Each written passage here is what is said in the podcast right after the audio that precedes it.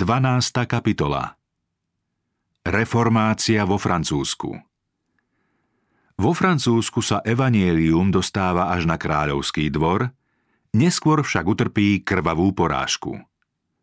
Z Francúzska vyšli aj reformátori Kalvín a Farel, ktorí šírili protestantizmus v Ženeve. Po víťazstve reformácie v Nemecku v dôsledku špajerského protestu a augsburského vyznania prišli roky bojov a duchovnej temnoty. Zdalo sa, že protestantizmus oslabený rozkolom svojich stúpencov a pod tlakom nepriateľských síl je nevyhnutne odsúdený na zánik. Tisíce ľudí spečatilo vyznanie svojou krvou. Vypukla občianska vojna. Následkom zrady na protestantizme, ktorej sa dopustil jeden z jeho popredných prívržencov, padli do cisárových rúk najlepšie kniežatá reformácie, ktorých ako zajatcov vláčili z mesta do mesta. Vo chvíli, keď si cisár myslel, že zvíťazil, stihla ho porážka. Musel hľadieť na to, ako stráca korisť, a nakoniec bol nútený vydať zákon povoľujúci učenie, ktoré si predsavzal zničiť. Bol ochotný obetovať svoje kráľovstvo, poklady, ba i život, len aby kacírstvo vykorenil. Musel však byť svedkom porážky svojich vojsk, vyprázdnenia ríšskej pokladnice, hrozivých vzbúr na mnohých územiach svojej ríše, zatiaľ čo viera, ktorú sa márne usiloval potlačiť, sa ďalej šírila. Cisár Karol V bojoval proti všemohúcej moci. Boh povedal: buď svetlo, ale cisár chcel zachovať tmu. Svoje zámery však nevládal uskutočniť. Predčasne zostarnutý, vyčerpaný dlhým bojom, sa nakoniec vzdal trónu a utiahol sa do kláštornej samoty. Ako v Nemecku, tak aj vo Švajčiarsku nastali pre reformáciu ťažké časy.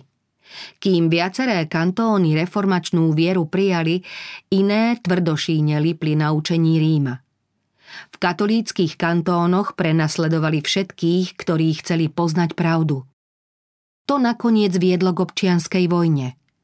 Zwingli a mnohí jeho reformní spolupracovníci padli v krvavej bitke pri Kapelle. Ján Oekolampad, skľúčený týmito strašnými pohromami, onedlho zomrel. Rím triumfoval a zdalo sa, že sa mu všetko stratené vráti. Pán však, ten odveký radca, neopustil svoje dielo ani nezabudol na svojich nasledovníkov. On vyslobodí svoj ľud.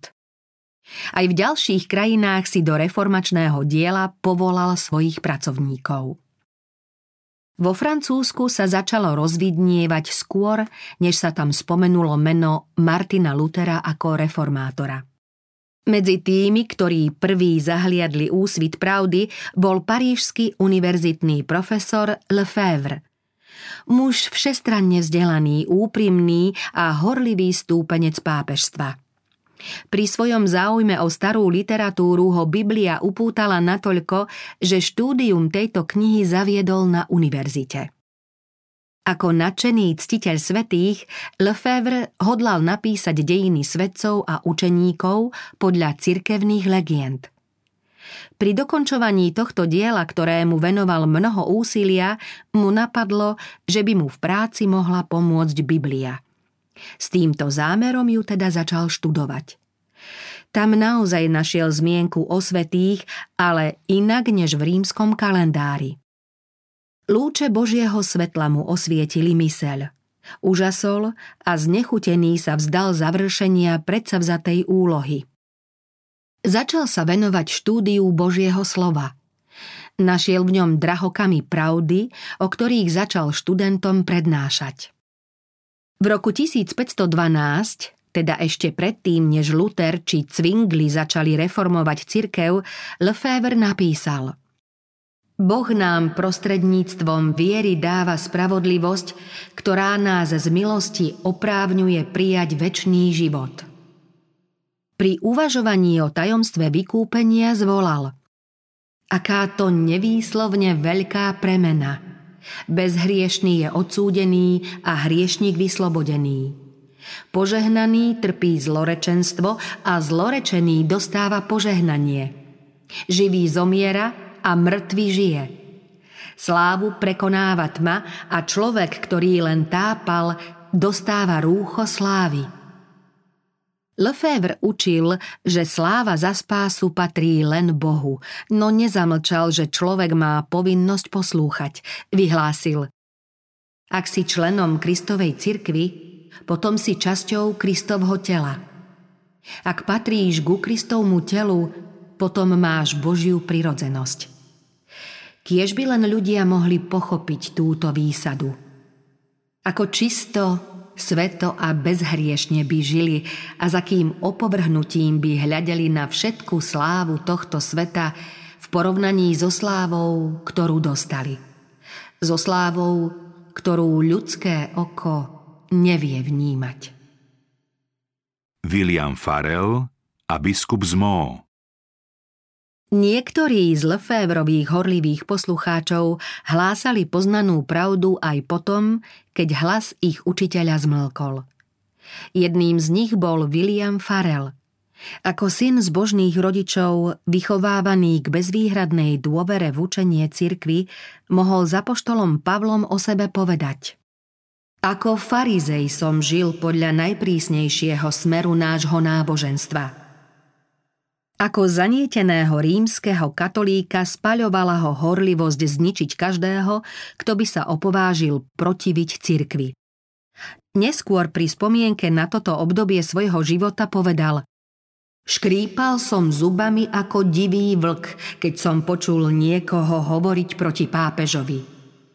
Neúnavne uctieval svätých. Spolu s Lefèvrom chodieval do parížských kostolov, modlil sa pri oltároch a ozdoboval ich darmi. Nič z toho však nemohlo uspokojiť jeho vnútro. Zvieralo ho vedomie vlastnej hriešnosti, ktorej ho nemohli zbaviť ani všetky kajúcne skutky. Ako by ho oslovoval hlas z neba, keď počul reformátorove slová: spasenie je z milosti. Nevinný je odsúdený a hriešnik prepustený. Len Kristov kríž otvára nebeské brány a zatvára brány pekla.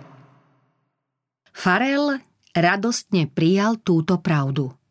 Po obrátení podobnom Pavlovmu prestal slúžiť tradíciám a začal žiť slobodou Božích synov. Sám o tom povedal: namiesto hltavého vlka s vražedným srdcom sa stal pokojným ako tichý a krotký baránok, ktorého srdce už nepatrilo pápežovi, ale Ježišovi Kristovi. Kým Lefèvre ďalej šíril svetlo medzi študentmi, Farel, kedysi horlivý obhajca pápeža, horlil teraz za Krista a verejne hlásal pravdu. Onedlho na to sa k ním pripojil aj významný cirkevný hodnostár, biskup z Meaux. Po ňom začali hlásať evanjelium ďalší vynikajúci, nadaní a vzdelaní učitelia. Evanjelium získavalo stúpencov vo všetkých spoločenských vrstvách, v remeselníckych a roľníckych domácnostiach, ba našlo si miesto aj v kráľovskom paláci. Reformačné učenie prijala aj sestra vtedy vládnuceho Františka Prvého Zdalo sa, že evanjeliu je priaznevo naklonený aj sám kráľ s kráľovnou, takže reformátori s veľkou nádejou očakávali, že evanjelium príjme celé Francúzsko. Ich nádeje sa však nesplnili. Kristových nasledovníkov čakali skúšky a prenasledovanie. Budúcnosť im zostávala milosrdne zastretá. Bol to totiž čas mieru a príležitosť získať silu, aby mohli obstáť v búrke. Reformácia sa rýchlo šírila. Biskup z Meaux bol vo svojej diecéze horlivým učiteľom duchovenstva i ľudu. Nevzdelaných a nemravných kňazov prepúšťal a na ich miesta prijímal podľa možnosti mužov vzdelaných a zbožných. Túžbou biskupa bolo umožniť ľudu prístup k Božiemu slovu, čo sa mu čoskoro aj podarilo. Lefèvre preložil novú zmluvu. V tom istom čase, keď z Wittenberskej tlačiarne vychádzala Lutherova nemecká Biblia, vyšiel v Meaux aj francúzsky preklad Novej zmluvy. Biskup nešetril ani námahou, ani peniazmi, aby sa v jeho oblasti dostalo písmo do všetkých farností a onedlho mali roľníci v Meaux písmo sveté. Ako keď s medom zomierajúci pútnici radostne vítajú prameň životodarnej vody, podobne prijímali títo ľudia Božie posolstvo. Roľníci na poliach, remeselníci v dielňach sa navzájom povzbudzovali pri svojej každodennej lopote tým, že sa zhovárali o drahocenných biblických pravdách. Večer čo večer sa už neschádzali v krčme, ale v príbytku niektorého z nich, kde pri čítaní Božieho slova a spoločných modlitbách chválili Boha. Zmena nedala na seba dlho čakať. Aj keď patrili k najnižšej spoločenskej vrstve, boli to nevzdelaní, ťažko pracujúci roľníci, prejavila sa v ich živote obnovná a povznášajúca moc Božej milosti. Títo jednoduchí, vľúdni a posvetení ľudia boli dôkazom moci evanjelia a jeho pôsobenia na úprimné srdcia. Svetlo zapálené v Meaux preniklo svojimi lúčmi široko, ďaleko. Každodenne pribúdalo obrátených. Hnev cirkevnej hierarchie po nejaký čas stlmil kráľ, ktorý nenávidel obmedzené pokrytectvo mníchov. Stúpenci pápežstva však nakoniec predsa len zvíťazili a postavili hranice. Biskup z Meaux bol nútený voliť medzi upálením a odvolaním. Rozhodol sa pre ľahšiu cestu. Veriaci však zostali neochvejne pevní aj napriek odpadnutiu ich duchovného pastiera. Mnohí svedčili o pravde uprostred plameňov. Svojou odvahou a vernosťou, ktorú osvedčili na hranici, títo jednoduchí kresťania oslovili tisíce tých, ktorí v pokojných časoch nepočuli ich svedectvo. Šľachtic Louis de Berquin. Neboli to však len jednoduchí a chudobní ľudia, ktorí sa v utrpení a za posmechu odvážili svedčiť o Kristovi. Šľachetní ľudia žili aj v zámkoch a palácoch a aj oni si pravdu vážili viac než bohatstvo, postavenie, ba i vlastný život. V šľachtickom brnení bol neraz silnejší a odvážnejší duch než v biskupskom rúchu s mitrou. Louis de Berquin mal šľachtický pôvod.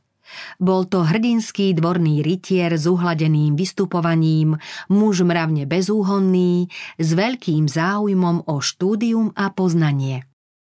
Dobový spisovateľ o ňom napísal: bol to nadšený vykonávateľ pápežských nariadení, stály účastník omší a kázní. Popri svojich ďalších cnostiach vynikal tým, že mimoriadne nenávidel luteránstvo. Aj on sa však z Božej vôle dostal k Biblii a úžasol, že v nej nenašiel učenie Ríma, ale učenie Luterovo. Odvtedy sa bezvýhradne venoval evanjeliu.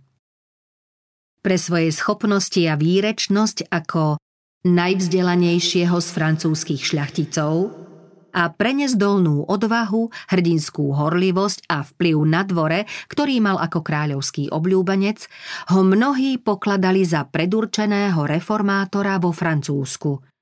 Béza o ňom povedal: Berquin by sa bol stal druhým Lutherom, keby bol vo Františkovi prvom našiel druhé knieža. Pápežovi stúpenci hovorili: je horší ako Luther. Francúzski katolíci mali z neho strach. Keď ho uväznili ako kacíra, kráľ ho prepustil na slobodu. Tento boj trval roky. František váhal medzi Rímom a reformáciou. Zúrivosť mníchov niekedy znášal, inokedy ju tlmil. Pápežské úrady Louisa trikrát uväznili, ale panovník ho vždy znova prepustil na slobodu. Obdivoval totiž jeho génia, povahovú ušľachtilosť a nechcel ho obetovať zlobe cirkevnej hierarchie. Priatelia viackrát upozornili Berquina na nebezpečenstvo, ktoré mu vo Francúzsku hrozí. Prosili ho, aby sa dobrovoľným odchodom z krajiny zachránil ako mnohí iní. Bojazlivý a prispôsobivý Erasmus, ktorý napriek svojmu jedinečnému vzdelaniu nedosahoval žiadúcu mravnú veľkosť, ktorá podriaďuje život a česť pravde, Berquinovi napísal: Žiadaj, aby ťa poslali do niektorej cudzej krajiny ako vyslanca. Odíď a cestuj po Nemecku. Poznáš Bedeho a jemu podobných, to je tisíchhlavý netvor, chrlí jed na všetky strany. Ty máš pluky nepriateľov. Aj keby si mal lepšie učenie ako Ježiš Kristus, nedajú ti pokoj, kým ťa potupne nezničia. Na kráľovú ochranu sa príliš nespoliehaj.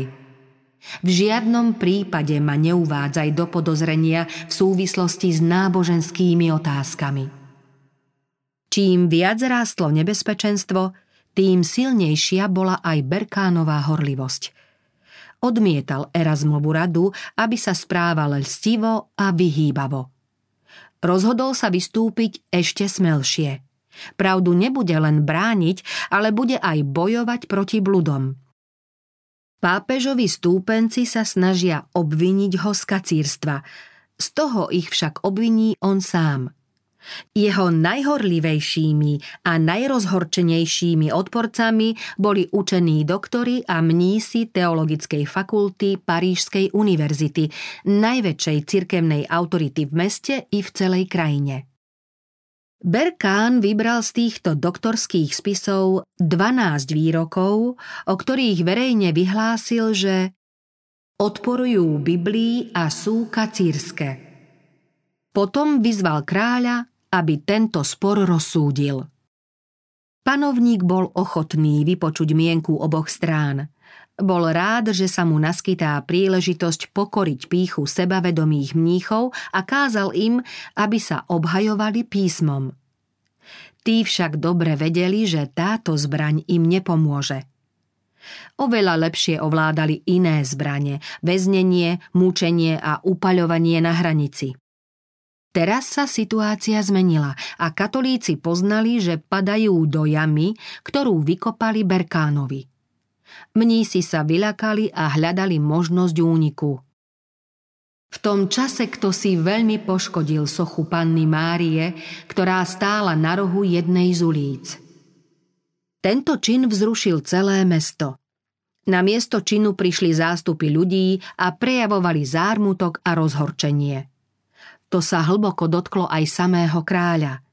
Mníchom sa tým naskytla jedinečná príležitosť, ktorú aj pohotovo využili. Volali: Takéto je ovocie Berquinovho učenia. Toto luterské sprisahanie čoskoro rozvráti všetko. Náboženstvo, zákony, ba aj samotný trón. Berquina znova zatkli. Keďže kráľ z Paríža odišiel, mnísi mohli robiť, čo len chceli. Reformátora postavili pred súd a odsúdili ho na smrť. Aby kráľ nemohol zasiahnuť a oslobodiť ho, rozsudok vykonali v ten istý deň, keď ho vyniesli. Spomedzi obrovského davu ľudí, ktorí sa prišli na popravu pozrieť, mnohí si s rozhorčením a úžasom uvedomili, že obeť patrí k tej najlepšej a najstatočnejšej šľachtickej rodine Francúzska. Tváre ľudí prítomného davu prezrádzali zdesenie, rozhorčenie, pohrdanie a nenávisť. Len jedna tvár bola pokojná. Mučeník bol myšlienkami ďaleko odtiaľ. Uvedomoval si len prítomnosť svojho pána. Nevšímal si potupnú rozlámanú káru, na ktorej ho viezli, nevšímal si ani zamračené tváre svojich katov a nedbal ani na smrť, ktorej šiel v ústrety. Stál pri ňom ten živý, ktorý bol mŕtvy a ožil a bude žiť na veky, ktorý má kľúče smrti a pekla. Berquinova tvár vyžarovala nebeské svetlo a pokoj. Bol pekne oblečený, mal na sebe Zamatový plášť, kabát zo saténu a damasku i zlatom prešívané pančuchy. Vydá svedectvo o svojej viere pred kráľom kráľov a pred celým vesmírom. Preto ani náznak smútku nesmie skaliť jeho radosť. Keď sprievod pomaly prechádzal preplnenými ulicami, ľudia s obdivom pozorovali ničím nerušený pokoj, radosť a istotu víťazstva v pohľade a správaní odsúdenca. Vraveli: vyzerá, ako by sedel v chráme a rozímal o svätých veciach. Keď prišli až k hranici, Berkán chcel prítomných osloviť, ale mnísi z obavy pred možnými následkami začali hučať, vojaci rinčali zbraňami a hlas mučeníka prehlušili. Týmto správaním dala roku tisícpäťstodvadsaťdeväť najvyššia cirkevná moc kultúrneho Paríža obyvateľstvu žijúcemu roku tisícsedemstodeväťdesiattri hanebný príklad toho, ako na popravisku umlčať posledné slová zomierajúceho. Berkána uškrtili a jeho telo strávil oheň. Správa o jeho smrti zarmútila všetkých prívržencov reformácie v celom Francúzsku. Jeho hrdinský príklad však nebol zbytočný. Svedkovia pravdy vraveli: aj my sme pripravení radostne podstúpiť smrť s výhľadom na život, ktorý nás čaká. Keďže zástanci pápežstva počas prenasledovania v Meaux odobrali učiteľom reformného vyznania povolenie kázať, museli si hľadať iné zamestnanie. Lefèvre onedlho odišiel do Nemecka. Farel sa vrátil do rodného mesta vo východnom Francúzsku, aby mohol svetlo šíriť tam, kde prežíval detstvo. Správy o udalosti v Meaux sa dostali aj tam a pravda, ktorú hlásal, aj tu našla svojich prívržencov. Čoskoro však niekto úrady upozornil, aby Farela umlčali. Nakoniec ho z mesta vykázali. Aj keď potom nemohol pôsobiť verejne, chodil po planinách a osadách, učil v súkromných domoch alebo na lúkach a sám sa skrýval v lesoch či skalných jaskyniach, ktoré bývali miestom jeho detských hier. Boh pripravoval tohto reformátora na väčšie skúšky. Sám Farel napísal: skúšky, prenasledovania a satanové nástrahy, na ktoré som bol vopred upozornený, naozaj prišli a boli oveľa krutejšie, než som vládal zniesť. Boh je však môj otec. Dal mi a vždy mi dá potrebnú silu. Podobne ako začias apoštolov, aj teraz prenasledovanie šíreniu evanjelia prospelo, keď z Paríža a z Meaux vyhnali tých, čo sa rozprchli, rozišli sa po okolí a hlásali slovo evanjelia. Svetlo pravdy si takto našlo cestu do mnohých odľahlých končín Francúzska. Ján Kalvín. Boh si ďalej pripravoval ľudí, ktorí mali spolupracovať na jeho diele. V istej parížskej škole študoval v tom čase tichý, hlbavý študent, ktorý sa prejavil výrazne prenikavým úsudkom. Bol známy svojím bezúhonným životom, inteligenciou a náboženským nadšením. Svojím nadaním a usilovnosťou sa čoskoro stal pýchou školy, takže sa všeobecne očakávalo, že sa tento mladý muž menom Ján Kalvín stane jedným z najschopnejších a najváženejších obhajcov cirkvi. Lúč Božieho svetla však prenikol aj za hradby filozofickej scholastiky a povier, ktorými bol Kalvín obkľúčený. Keď sa dozvedel o novom učení, zachvieval sa hrôzou a bol presvedčený, že si kacíri zaslúžia, aby boli upálení na hranici. Celkom náhodne sa však stretol s kacírstvom a musel vyskúšať odolnosť rímskej teológie pred protestantským učením. V Paríži žil jeden z Kalvínových bratrancov, ktorý sa pridal k reformátorom. Kalvín sa s ním často stretával a hovoril o tom, čo vzrušovalo kresťanstvo. Oliveton, ktorý sa pridal k protestantom, povedal: Na svete sú len dva druhy náboženstva. K prvému patria tie náboženstvá, ktoré vymyslel človek. Podľa týchto náboženstiev sa človek zachraňuje sám, a to obradmi a dobrými skutkami. V druhej skupine je jediné náboženstvo, to, ktoré zjavuje Biblia a ktoré učí, aby človek hľadal spásu len v nezaslúženej Božej milosti. Kalvín zvolal: Nechcem žiadne z tvojich nových učení. Nazdávaš sa, že som žil celý život v blúde? Kalvína však znepokojovali dotieravé myšlienky. Keď vo svojej izbe osamel, musel uvažovať o tom, čo mu bratranec povedal. Nemohol sa zbaviť presvedčenia o hriechu. Trápila ho predstava, že pred svätým a spravodlivým sudcom stojí bez obhajcu. Orodovanie svätých, dobré skutky, cirkevné obrady, nič z toho nemohlo odstrániť hriech. Pred sebou videl len tmu večného zúfalstva. Cirkevní učitelia sa mu v tejto tiesni márne snažili pomôcť. Ani spoveď, ani pokánie nepomáhali, nemohli ho zmieriť s Bohom. V čase vnútorného bezúspešného boja sa Kalvín jedného dňa dostal na verejné priestranstvo, kde bol svedkom upálenia kacíra. Úžasol, keď na tvári mučeníka videl pokoj a vyrovnanosť. V mukách tejto strašnej smrti a v ešte hroznejšej cirkevnej kliatbe mučeník prejavoval vieru a odvahu. Mladý študent to bolestne porovnával so svojím zúfalstvom a práve prežívanou duchovnou temnotou, a to napriek tomu, že čo najprísnejšie poslúchal cirkev. Vedel, že kacíri sa vo svojej viere odvolávajú len na Bibliu. Rozhodol sa teda, že ju bude študovať, aby, ak sa to dá, odhalil tajomstvo ich radosti. V písme svetom našiel Krista. Zvolal: Otče, Kristova obeť zmieruje tvoj hnev. Jeho krv zmýva moju nečistotu. Jeho kríž ma zbavuje hriechov. Jeho smrť odčinila moju vinu. Vymysleli sme si priveľa zbytočných nerozumností, ty mi však dávaš svoje slovo ako fakľu a dotýkaš sa môjho srdca, aby som mohol odmietnúť všetky zásluhy okrem zásluh Ježiša Krista. Kalvín sa pripravoval na kňazskú dráhu.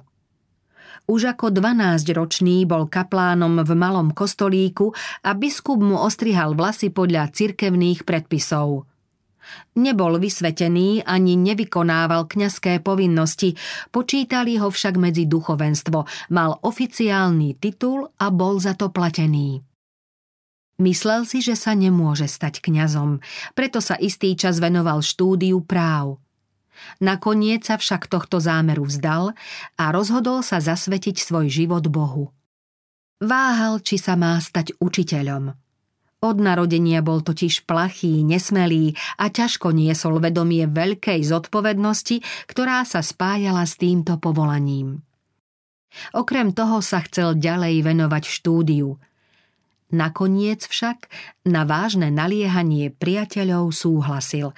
Povedal: Je obdivuhodné, že človek takého nízkeho pôvodu môže byť povýšený do takého vznešeného postavenia. Kalvín začal svoje dielo ticho a skromne, ale jeho slová pôsobili ako rosa, ktorá občerstvuje zem. Odišiel z Paríža a usadil sa v malom meste, ktoré chránila kňažná Margareta. Tá si obľúbila evanjelium a chránila aj jeho učeníkov. Kalvín bol vtedy mladý, nenáročný muž láskavej povahy. Svoje pôsobenie začal návštevami ľudí v ich domácnostiach. Keď sa okolo neho zhromaždila celá rodina, čítal im z písma svätého a zoznamoval ich s pravdou o spasení. Tí, čo toto posolstvo počuli, niesli ho ďalej. čoskoro rozšíril svoje pôsobenie do okolitých miest a dedín. Navštevoval zámky i chudobné domy a všade zakladal zbory, ktoré neskôr smelo svedčili o Božej pravde. Po niekoľkých mesiacoch sa vrátil do Paríža. Medzi učencami to vrelo. Pri štúdiu starých jazykov sa dostali k písmu a mnohí, ktorí dosiaľ jeho pravdy nepoznali, horlivo o nich diskutovali a s príslušníkmi rímskej cirkvi viedli spory. Hoci bol Kalvín schopný bojovník pri teologických sporoch, mal pred sebou významnejšie poslanie než hlučné učenecké dišputy. Záujem ľudí bol prebudený a nastal čas, aby im niekto objasnil pravdu. Kým v univerzitných sieňach prebiehali rušné teologické debaty, Kalvín chodil po domoch, predstavoval ľuďom Bibliu a rozprával im o ukrižovanom Kristovi. Evangelium na kráľovskom dvore. Božia prozreteľnosť ponúkla Parížu ďalšiu príležitosť prijať evangelium. Lefèvrove a Farelove výzvy mnohí odmietli, ale teraz si ľudia všetkých spoločenských vrstiev tohto veľkomesta znova vypočuli Božie posolstvo. Kráľ pod vplyvom rôznych politických názorov sa ešte úplne nepostavil na stranu Ríma proti reformácii. Margareta stále dúfala, že protestantizmus vo Francúzsku zvíťazí. Rozhodla, aby sa v Paríži hlásalo reformované učenie. V neprítomnosti kráľa vyzvala protestantského kňaza, aby kázal v parížských kostoloch. Keďže to katolícki hodnostári zakázali, kňažná dala k dispozícii palác. Jednu miestnosť dala upraviť na kaplnku a oznámila, že každý deň v určenú hodinu bude kázeň a vypočuť si ju môžu ľudia všetkých spoločenských vrstiev. Na bohoslužbu prišli zástupy ľudí. Zaplnila sa nielen kaplnka, ale aj predsiene a chodby. Denne prichádzali tisíce poslucháčov, šľachtici, štátnici, právnici, obchodníci a remeselníci. Kráľ nielen, že zhromaždenia nezakázal, ale nariadil, aby na tento účel vyhradili dva kostoly. Ešte nikdy nebolo mesto takto prebudené Božím slovom. Zdalo sa, že na obyvateľstvo pôsobí Boží duch. Ubudlo opilstva, neviazanosti, závisti a povaľačstva a namiesto toho sa objavila striedmosť, cudnosť, poriadok a usilovnosť. Cirkevná vrchnosť však neodpočívala. Keďže kráľ nechcel kázania zrušiť, cirkevní hodnostári sa obrátili na ľud. Všemožne sa snažili vyvolať strach, predsudky a fanatizmus nevedomých a poverčivých davov. Paríž, podobne ako kedysi Jeruzalem, slepo nasledoval svojich slepých učiteľov a nepoznal čas svojho navštívenia ani to, čo vedie k pokoju. Mnohí síce evanjelium prijali, ale väčšina ho odmietla. František prejavoval náboženskú znášanlivosť, čím sledoval predovšetkým vlastné zámery a katolíkom sa znova podarilo získať prevahu. Kostoly boli opäť zatvorené a zase sa rozhoreli hranice. Kalvín v tom čase v Paríži študoval, rozímal, modlitbami sa pripravoval na svoje budúce pôsobenie a ďalej šíril svetlo Božieho slova. Nakoniec však upadol do podozrenia. Úrady rozhodli, aby ho upálili. Kalvín sa nazdával, že je v ústraní v bezpečí, no netušil, čo mu hrozí, keď k nemu dobehli priatelia so správou, že ho strážnici prichádzajú zatknúť. V tej chvíli bolo už počuť silné klopanie na domové dvere. Nesmel stratiť ani okamih. Kým niektorí priatelia zdržali strážnikov pri dverách, iní mu pomohli, aby sa oknom dostal von a rýchlo zmizol na predmestí. Prístrešie našiel v dome istého robotníka, prívrženca reformácie, kde sa preobliekol do šiat svojho hostiteľa a s motykou na pleci sa vydal na cestu. Šiel na juh a znova našiel útočisko na panstve Margaréty. Tam pod ochranou vplyvných priateľov pobudol niekoľko mesiacov v bezpečí a ako predtým venoval sa štúdiu. Stále však myslel na šírenie evanjelia vo Francúzsku, preto nemohol zostať nečinný. Len čo búrka trochu utíchla, hľadal si nové pôsobisko v Poatie, kde bola univerzita a kde sa nové názory stretli s pochopením. Ľudia všetkých spoločenských vrstiev radi počúvali evanjelium.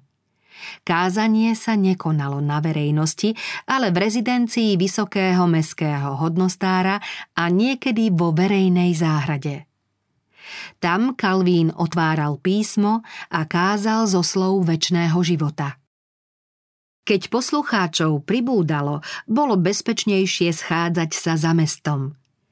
Záujemcovia sa rozhodli zhromažďovať v jaskyni, do ktorej sa vchádzalo cez hlboký a úzky priesmyk v pozadí hustých stromov a previsnutých skál.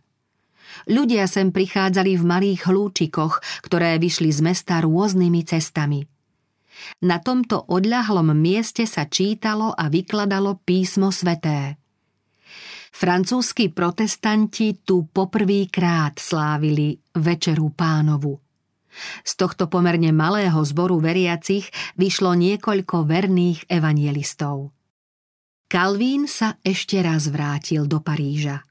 Ani teraz sa nechcel vzdať nádeje, že by Francúzsko ako národ nemohlo prijať reformáciu. Zistil však, že pre jeho činnosť sú takmer všetky dvere zatvorené. Keďže hlásať evanjelium znamenalo ísť rovno na hranicu, nakoniec sa rozhodol odísť do Nemecka. Len čo z Francúzska odišiel, proti protestantom sa strhla prudká búrka, ktorá by ho bola iste zmietla, keby tam bol zostal. Francúzski reformátori túžili potom, aby sa ich krajina vyrovnala Nemecku a Švajčiarsku. Preto sa chceli rázne zbaviť rímskych povier a prebudiť celý národ. Raz v noci povyliepali po celom Francúzsku plagáty proti omši.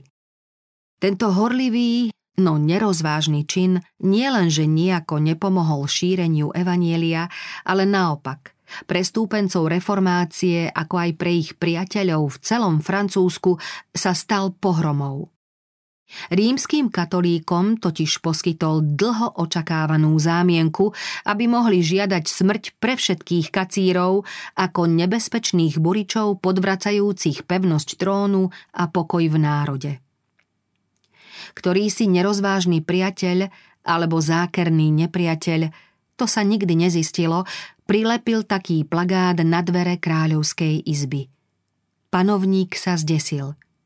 Na papieri boli nevyberane napadnuté povery, ktoré ľudia postáročia uznávali a uctievali. Bezpríkladná opovážlivosť vnúcovať vladárovi podobné myšlienky kráľa Františka veľmi rozhnevala. Svoju zlosť prejavil strašnými slovami. Treba bez rozdielu pozatýkať všetkých, ktorí sú podozriví z luteránskeho kacírstva. Všetkých vyhubím. Rozhodnutie padlo. Kráľ sa teda jednoznačne pridal na stranu Ríma. Útok proti luteránom. V Paríži mali okamžite pozatýkať všetkých luteránov. Istý chudobný remeselník, prívrženec reformácie, ktorý zvyčajne vodieval veriacich na tajné zhromaždenia, musel sa pod hrozbou upálenia podrobiť rozkazu a pápežského vyslanca vodiť po meste do protestantských bytov. V hrôze nad týmto podlým rozkazom sa zrútil. Nakoniec ho však strach s plameňou premohol a so zradou svojich bratov súhlasil. Pomaly a ticho kráčal ulicami mesta podlý zradca s kráľovským detektívom Morinom v sprievode kňazov, nosičov kadidla, mníchov, vojakov a ľudu. Tento sprievod mal byť pompézným prejavom úcty k oltárnej sviatosti a súčasne výrazom pokánia za to, ako protestanti urazili omšu. Za týmto divadlom sa však skrýval pomstivý zámer. Keď prišli k domu, kde býval luterán, zradca bez slova dal Morinovi znamenie. Sprievodca zastavil, stráž vošla do domu, vyvliekla celú rodinu a spútala ju. Potom sa tento strašný sprievod pohol a hľadal ďalšie obete. Neušetrili jediný dom, veľký či malý, ba ani internát Parížskej univerzity. Pred Morinom sa chvelo celé mesto. Nastala hrôzovláda. Po krutom mučení obete popravili. Na osobitný príkaz museli na hraniciach horieť len slabé ohne, aby muky odsúdencov boli čo najdlhšie. Tí však napriek tomu zomierali víťazne. Zostali verní a pokojní. Prenasledovatelia boli nad ich neoblomnou vernosťou úžasnutí. Vo všetkých parížských štvrtiach stáli šibenice. Každý deň horeli hranice. Popravy mali pripomínať hrôzu kacírstva. Šíreniu evanjelia to však nakoniec len prospelo. Celý Paríž mohol byť svedkom toho, akých ľudí vychováva nové učenie. Mučenícky kôl sa stal najúčinnejšou kazateľnicou. Pokoj a radosť, ktoré žiarili z tvári tých, čo šli na popravisko, ich hrdinstvo uprostred šľahajúcich plameňov, ich láskavosť, za akou odpúšťali urážky, premenili v mnohých prípadoch hnev na ľútosť, nenávisť na lásku. To všetko bolo výrazným svedectvom v prospech evanjelia. V snahe udržať v ľuďoch strach a hrôzu šírili kňazi o protestantoch tie najstrašnejšie výmysly. Obviňovali ich z príprav na vyvraždenie katolíkov, zo snahy o zvrhnutie vlády a zavraždenie kráľa. Tieto obvinenia nemohli oprieť o nejaký dôkaz. Napriek tomu sa tvrdenia kňazov mali v budúcnosti splniť ako zlovestná predpoveď. Stalo sa to však za celkom iných okolností a z celkom opačných príčin. Krutosti, ktoré katolíci spáchali na nevinných protestantoch, mali byť raz potrestané. O niekoľko storočí celá ťarcha falošných obvinení dopadne na kráľa, vládu i poddaný ľud. Krutosti však uskutočnia nielen neverci, ale aj sami obhajcovia pápežstva. Tieto strašné pohromy, ktoré o tri storočia neskôr otrasú Francúzskom, nebudú dôsledkom šírenia protestantizmu, ale ovocím jeho potlačenia. Podozrievanie, nedôvera a strach prenikli do všetkých vrstiev spoločnosti. Napriek všeobecnému znepokojeniu sa však ukázalo, ako reformačné učenie hlboko ovplyvnilo zmýšľanie tých najvzdelanejších, najvplyvnejších a najšľachetnejších ľudí, pretože práve tie najvyššie miesta nemal zrazu kto obsadiť. Z Francúzska odchádzali remeselníci, tlačiari, učenci, univerzitní profesori, spisovatelia, ba aj dvorania. Stovky ľudí opúšťalo Paríž, z rodnej krajiny šli dobrovoľne do cudziny, čím v mnohých prípadoch dali prvýkrát najavo svoje sympatie s reformáciou. Katolíci len žasli pri pomyslení, koľkých kacírov trpeli medzi sebou, o ktorých nemali ani potuchy. O to pomstychtivejšie potom zaobchádzali s obeťami, ktoré zostali v dosahu ich moci. Žaláre boli plné a zdalo sa, že od dymu horiacich hraníc, zapálených pre vyznávačov evanjelia, zčernel aj vzduch. Františka I. preslávila jeho podpora veľkému hnutiu za obnovu vedeckého bádania, ktorým sa vyznačoval začiatok šestnásteho storočia. Na svojom dvore sa rád stretával so vzdelancami všetkých krajín. Pre svoju lásku k vzdelaniu a pohrdaním mníšskou nevzdelanosťou a poverčivosťou bol voči reformám do istej miery zhovievavý. Horlivosť pri snahe zbaviť sa kacírstva doviedla tohto priaznivca vzdelania až k tomu, že v celom Francúzsku zakázal tlačenie kníh. František Prvý je jedným z mnohých príkladov, ktoré potvrdzujú, že vzdelávanie rozumu nie je spoľahlivou ochranou pred náboženskou neznášanlivosťou a prenasledovaním inovercov. Francúzsko sa malo slávnostne a verejne zaviazať, že krajinu zbaví protestantizmu. Kňazi žiadali, aby urážka neba spôsobená znevážením omše bola napravená krvou odporcov a aby kráľ toto strašné dielo v záujme svojho národa verejne schválil. Čas hrôzovlády. Tento obrad hrôzy mali vykonať dvadsiateho prvého januára tisícpäťstotridsaťpäť. V celom národe sa šíril poverčivý strach a fanatická nenávisť. Do parížských ulíc sa zbehli zástupy ľudí z celého okolia. Obrad sa mal začať ráno honosným sprievodom. Na domoch, okolo ktorých sprievod išiel, boli vyvesené smútočné zástavy a na niektorých miestach stáli aj oltáre. Pred dverami každého domu horela fakľa na počes sviatosti. Pri kráľovskom paláci sa ešte pred svitaním zoradil sprievod. Na jeho čele boli zástavy a kríže z niekoľkých farností a za nimi išli vo dvojiciach mešťania s fakľami. Potom nasledovali príslušníci štyroch mníšskych rádov v zodpovedajúcich habitoch. Za nimi niesli zbierku slávnych ostatkov. Potom nasledovali cirkevní hodnostári v purpurových, šarlátových a drahokamami vyzdobených rúchach. Akýto nádherný, veľkolepý sprievod. Hostiu držal v rukách parížský biskup pod drahým baldachínom, ktorý niesli štyria mladí princovia. Za hostiou kráčal kráľ František Prvý, ktorý v ten deň nemal na hlave kráľovskú korunu ani nebol oblečený do kráľovského rúcha. S nepokrytou hlavou, očami sklopenými k zemi a so zapálenou sviečkou v ruke kráčal kráľ Francúzska ako kajúcnik.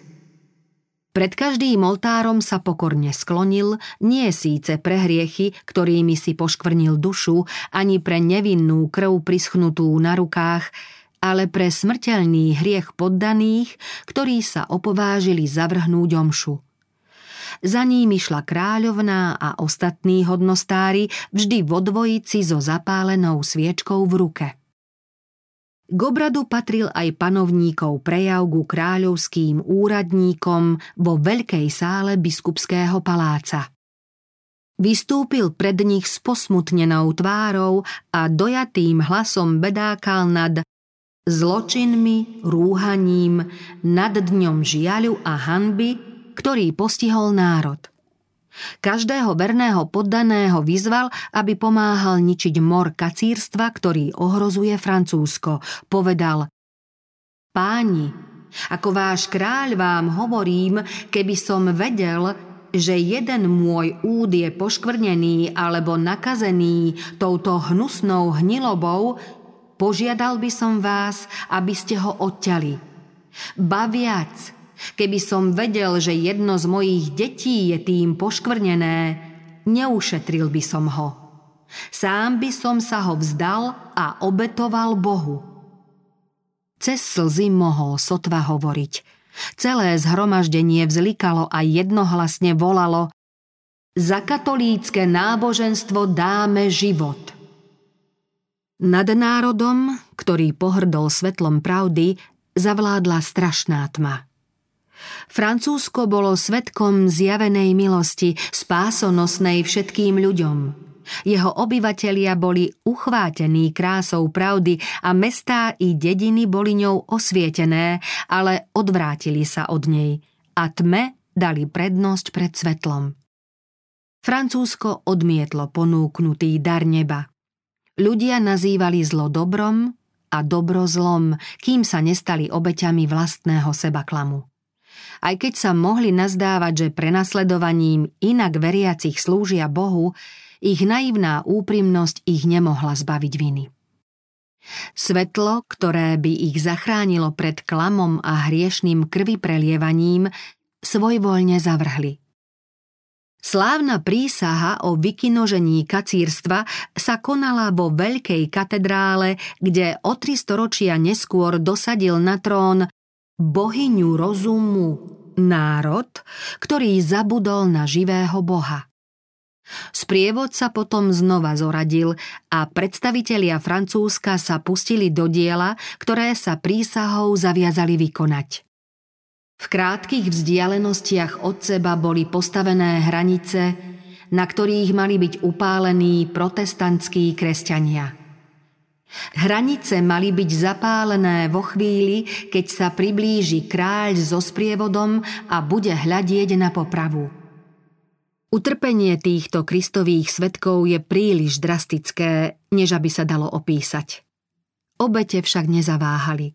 Keď vyzvali jedného z mučeníkov, aby odvolal, odvetil: verím len tomu, čo už dávno hlásali proroci a apoštolovia a čomu verili všetci svätí. Moja viera je zakotvená v Bohu a odolá všetkým pekelným mocnostiam. Sprievod sa vždy znova zastavoval na miestach, kde boli mučení protestanti. Po návrate ku kráľovskému palácu sa dav rozišiel, kráľ a preláti sa odobrali do svojich komnát spokojní s tým, čo sa v ten deň vykonalo. Navzájom si blahopriali a ubezpečili sa, že v začatom diele budú pokračovať, kým sa kacírstva celkom nezbavia. Evanjelium pokoja, ktoré Francúzsko zavrhlo, bude síce vykorenené, ale následky budú strašné. dvestopäťdesiatosem rokov potom, čo celé Francúzsko prenasledovalo reformátorov, išiel dvadsiateho prvého januára tisícsedemstodeväťdesiattri ulicami Paríža iný sprievod s celkom odlišným zámerom. Hlavnou postavou bol opäť kráľ. Znova tu bol veľký ruch a znova sa ozývali výkriky. Opäť bolo počuť volanie po ďalších obetiach a znova boli postavené čierne popraviská a deň sa znova končil hroznými popravami. Ľudovít šestnásty vzdoroval svojim žalárnikom a katom, ktorí ho vliekli na popravisko a prinútili pokľaknúť. Potom zahučala gilotína a hlava sa skotúľala na pódium. Kráľ však nebol jedinou obeťou. Neďaleko odtiaľ v krvavých dňoch hrôzovlády zahynulo pod gilotínou dvetisícosemsto ľudí. Reformácia otvorila ľuďom Bibliu. Odpečatila príkazy Božieho zákona a ukázala, aké požiadavky kladie na svedomie človeka. Neskonalá Božia láska odhalila ľuďom nebeské zákony a zásady. Boh povedal: zachovávajte ich a plňte, lebo to bude vašou múdrosťou a rozumnosťou v očiach národov, ktoré počujú všetky tieto ustanovenia a povedia: naozaj múdry a rozumný ľud je tento veľký národ. Keď Francúzsko zavrhlo dar neba, zasialo semeno anarchie a sebazničenia. Nevyhnutným dôsledkom bola revolúcia a krutovláda. Farel vo Švajčiarsku. Skôr ako plagáty proti omši vyvolali prenasledovanie, musel odvážny a horlivý Farel utiecť zo svojej vlasti. Útočisko našiel vo Švajčiarsku, kde svojím úsilím podporil dielo Zwingliho a napomohol tomu, že reformácia získala obľubu. Aj keď ďalšie roky svojho života strávil vo Švajčiarsku, naďalej významne ovplyvňoval reformáciu vo Francúzsku. V prvých rokoch svojho vyhnanstva dbal predovšetkým o to, aby sa evanjelium šírilo v jeho rodnej krajine. Veľa času strávil kázaním medzi svojimi krajanmi v pohraničí, neúnavne sledoval, čo sa vo Francúzsku deje, pomáhal radami a povzbudením. Spolu s ďalšími vyhnancami prekladal do francúzštiny diela nemeckých reformátorov, ktoré s francúzskym prekladom písma vyšli tlačou vo veľkých nákladoch. Kolportéri ich potom predávali v celom Francúzsku. Dostávali ich za veľmi nízke ceny a za utržené peniaze mohli pokračovať v práci. Farel začal svoje dielo vo Švajčiarsku ako skromný učiteľ. Uchýlil sa do odľahlej farnosti a venoval sa výchove detí. Vyučoval bežné predmety a deti pritom opatrne zoznamoval s biblickými pravdami v nádeji, že prostredníctvom nich nadviaže spojenie s rodičmi. Len čo niektorí uverili, kňazi ihneď zasiahli, aby dielo zmarili. Pobúrili vidiecky ľud, aby sa proti Farelovi postavil. Kňazi tvrdili: to nemôže byť Kristovo evanjelium, lebo neprináša pokoj, ale boj. Podobne ako prví učeníci, aj Farel pri prenasledovaní v jednom meste utiekol do iného. Chodil pešo z dediny do dediny, z mesta do mesta, trpel hladom, zimou i únavou a jeho život bol stále ohrozený. Kázal na tržnici, v kostoloch a príležitostne aj z kazateľníc veľkých chrámov. Niekedy našiel kostol prázdny, bez poslucháčov, inokedy mu v kázni bránili výkriky a posmech, ba občas ho z kazateľnice odviedli násilím. Neraz ho prepadla zberba a zbila takmer na smrť, no napriek tomu v práci pokračoval. Aj keď ho ľudia často odmietali, vždy znova sa s neúnavnou vytrvalosťou púšťal do boja a dožil sa aj toho, že malé i veľké mestá, kedysi bašty pápežstva, postupne otvárali svojej brány evanjeliu. Malá farnosť, kde začal pôsobiť, čoskoro prijala reformačnú vieru. Aj mestá Murten a Neuchâtel sa zriekli rímskych obradov a odstránili z kostolov modloslužobné obrazy a sochy. Protestantizmus v Ženeve. Farel túžil potom, aby sa Ženeva stala protestantským mestom a ako taká strediskom reformácie Francúzska, Švajčiarska a Talianska. S týmto zameraním pokračoval v práci a získal mnoho okolitých miest a dedín. Spolu s jedným spolupracovníkom odcestoval do Ženevy. Tam však smel predniesť len dve kázne. Kňazi, ktorí sa márne snažili o to, aby ho odsúdila štátna vrchnosť, ho pozvali pred cirkevnú radu, kam každý z nich prišiel so zbraňou ukrytou pod kabátom, so zámerom pripraviť ho o život. Pred vchodom do siene ho chcel rozvášnený dav zabiť palicami a mečmi, ak by sa mu podarilo uniknúť z rady. Zachránila ho len prítomnosť štátnych úradníkov a vojakov v miestnosti. Na druhý deň ho zavčasu ráno spolu s priateľom previedli na druhú stranu jazera do bezpečia. Tak sa skončil jeho prvý pokus o evangelizáciu Ženevy. Pri ďalšom pokuse išlo o jednoduchší nástroj. Bol ním mladý muž menom Froment, nevýrazný a nenápadný tak, že aj priatelia reformácie s ním zaobchádzali chladne. Čo však mal tento človek dosiahnuť tam, kde odmietli aj Farela? Ako mal mladík bez odvahy a skúseností obstáť v búrke, pred ktorou musel utiecť aj silnejší a odvážnejší muž? Nie vojenskou mocou ani silou, ale mojím duchom, hovorí Hospodin mocností. Avšak bláznivé vo svete vyvolil si Boh, aby zahanbil múdrych. A slabé vo svete vyvolil si Boh, aby zahanbil mocných. Božie bláznovstvo je totiž múdrejšie ako ľudia a Božia slabosť silnejšia ako ľudia. Froment začal pracovať ako učiteľ. Pravdy, o ktorých hovoril deťom v škole, opakovali doma. Onedlho prišli do školy aj rodičia, aby si vypočuli výklad písma a triedu čoskoro zaplnili pozorní poslucháči. Učiteľ rozdával výtlačky Novej zmluvy a rôzne traktáty zadarmo. Tie sa potom dostali k mnohým, ktorí sa neodvážili prísť verejne, aby si vypočuli nové učenie. Po nejakom čase musel aj tento boží muž utiecť, ale to, čo hlásal, zostalo natrvalo v pamäti ľudí. Reformácia zapustila korene, zosilnila a šírila sa ďalej. Kazatelia sa vracali a v Ženeve nakoniec zaviedli protestantské bohoslúžby.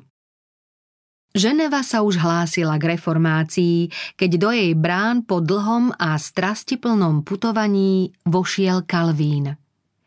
Vracal sa z poslednej návštevy svojho rodiska do Bazileja, keď zistil, že priamu cestu obsadilo vojsko Karola Piateho a bol teda nútený ísť okľukou cez Ženevu. Farel v tejto návšteve rozpoznal Božiu ruku. Aj keď Ženeva už reformáciu prijala, bolo treba veľa vykonať. Ľudia sa k Bohu obracali jednotlivo, nie v skupinách.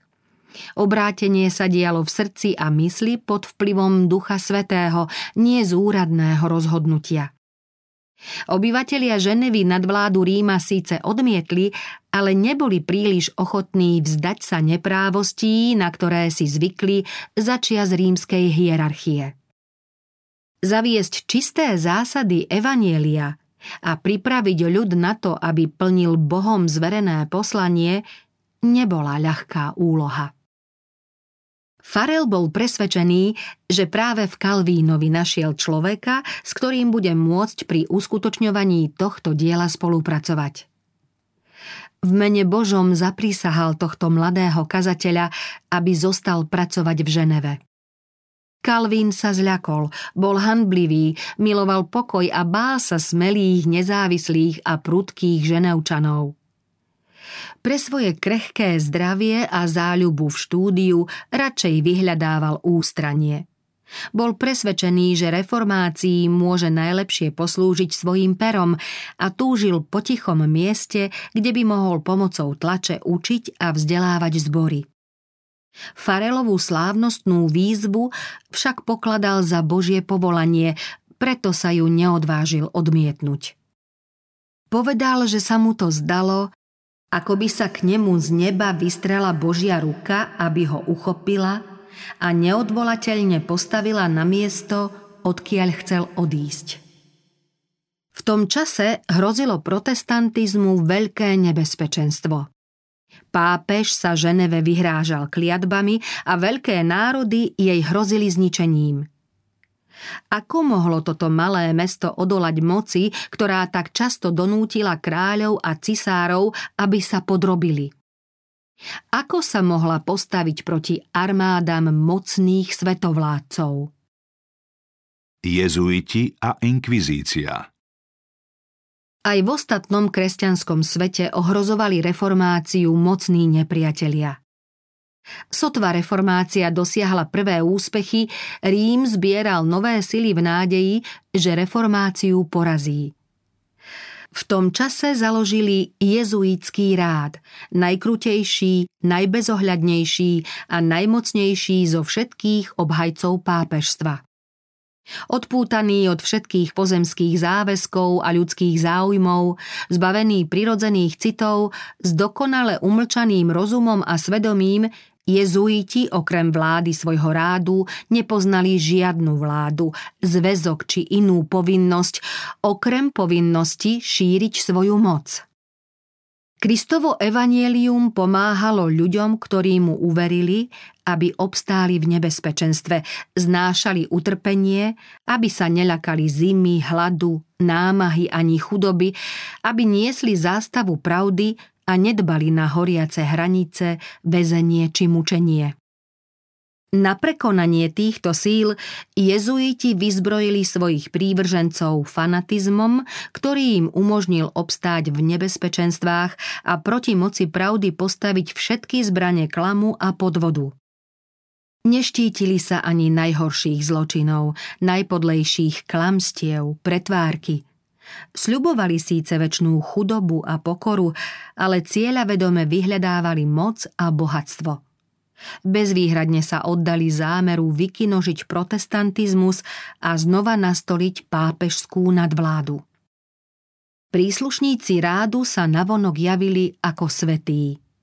Navštevovali väznice a nemocnice, slúžili chorým a chudobným, predstierali, že sa zriekli sveta a nosia sväté meno Ježišovo, ktorý chodil po svete a všade konal dobro.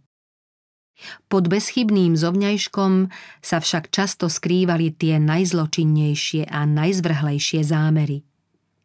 Rád sa pridržal predovšetkým zásady, že účel svätí prostriedky. Podľa tejto zásady pokladali klamstvá, krádeže, krivoprísažníctvo a vraždy nielen za prípustné a ospravedlniteľné, ale priamo za hodné odporúčania, ak mali slúžiť záujmom cirkvi. Jezuiti sa pod rôznymi pretvárkami vkrádali do štátnych úradov, boli poradcami kráľov a usmerňovali politiku národov. Vedeli byť aj sluhami, ak pritom mohli sledovať správanie svojich pánov. Zriaďovali líca pre kniežacích a šľachtických synov a školy pre obyčajný ľud. Deti protestantských rodičov nútili zúčastňovať sa na rímsko-katolíckych obradoch. Vonkajšia honosnosť a prepych rímskej bohoslužby mali zmiasť myseľ, oslniť a zaujať predstavivosť. Tak sa stávalo, že synovia zrádzali slobodu, za ktorú bojovali a krvácali ich otcovia. Jezuiti sa rýchlo rozšírili po celej Európe a všade, kam prišli, sa znova rozmohlo pápežstvo. Aby získal väčšiu moc, pápež vydal bulu, ktorou obnovil inkvizíciu.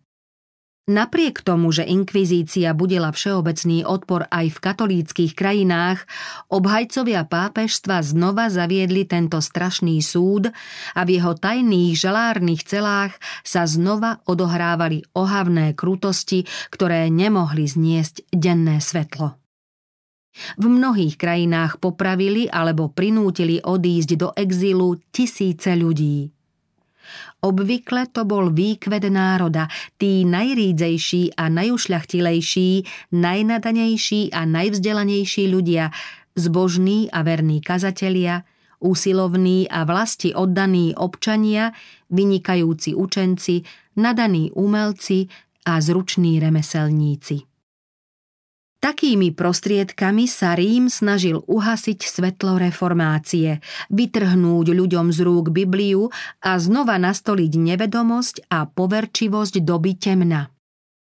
Vďaka Božiemu požehnaniu a pôsobeniu šľachetných, Bohom vyvolených mužov, ktorí pokračovali v diele začatom Lutherom, protestantizmus nezahynul. Svoju silu totiž nečerpal z priazne kniežat a ich zbraní. Jeho pevnosťami sa stali tie najmenšie krajiny, najskromnejšie a najslabšie národy. Bola to malá Ženeva, mesto medzi mocnými nepriateľmi, ktorí ju chceli zničiť.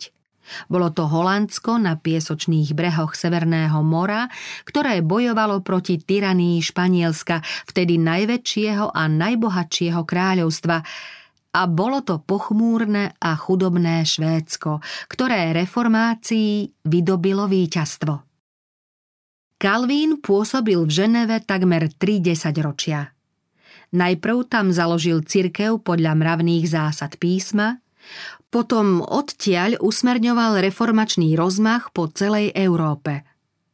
Ako verejný činiteľ urobil viacero závažných chýb a ani jeho učenie nebolo bez nedostatkov. Bol však ochotným nástrojom pri hlásaní pravd, ktoré mali v jeho dobe mimoriadny význam pre zachovanie zásad protestantizmu proti rýchlo sa rozmáhajúcemu náporu pápežstva a pre šírenie životnej jednoduchosti a rídzosti v protestantských zboroch namiesto pýchy a skazenosti vyživovanej učením Ríma. Zo Ženevy vychádzali učitelia i spisy, ktoré šírili reformačné učenie. Sem sa utiekali oradu prenasledovaní zo všetkých krajín, túžili po poučení a povzbudení.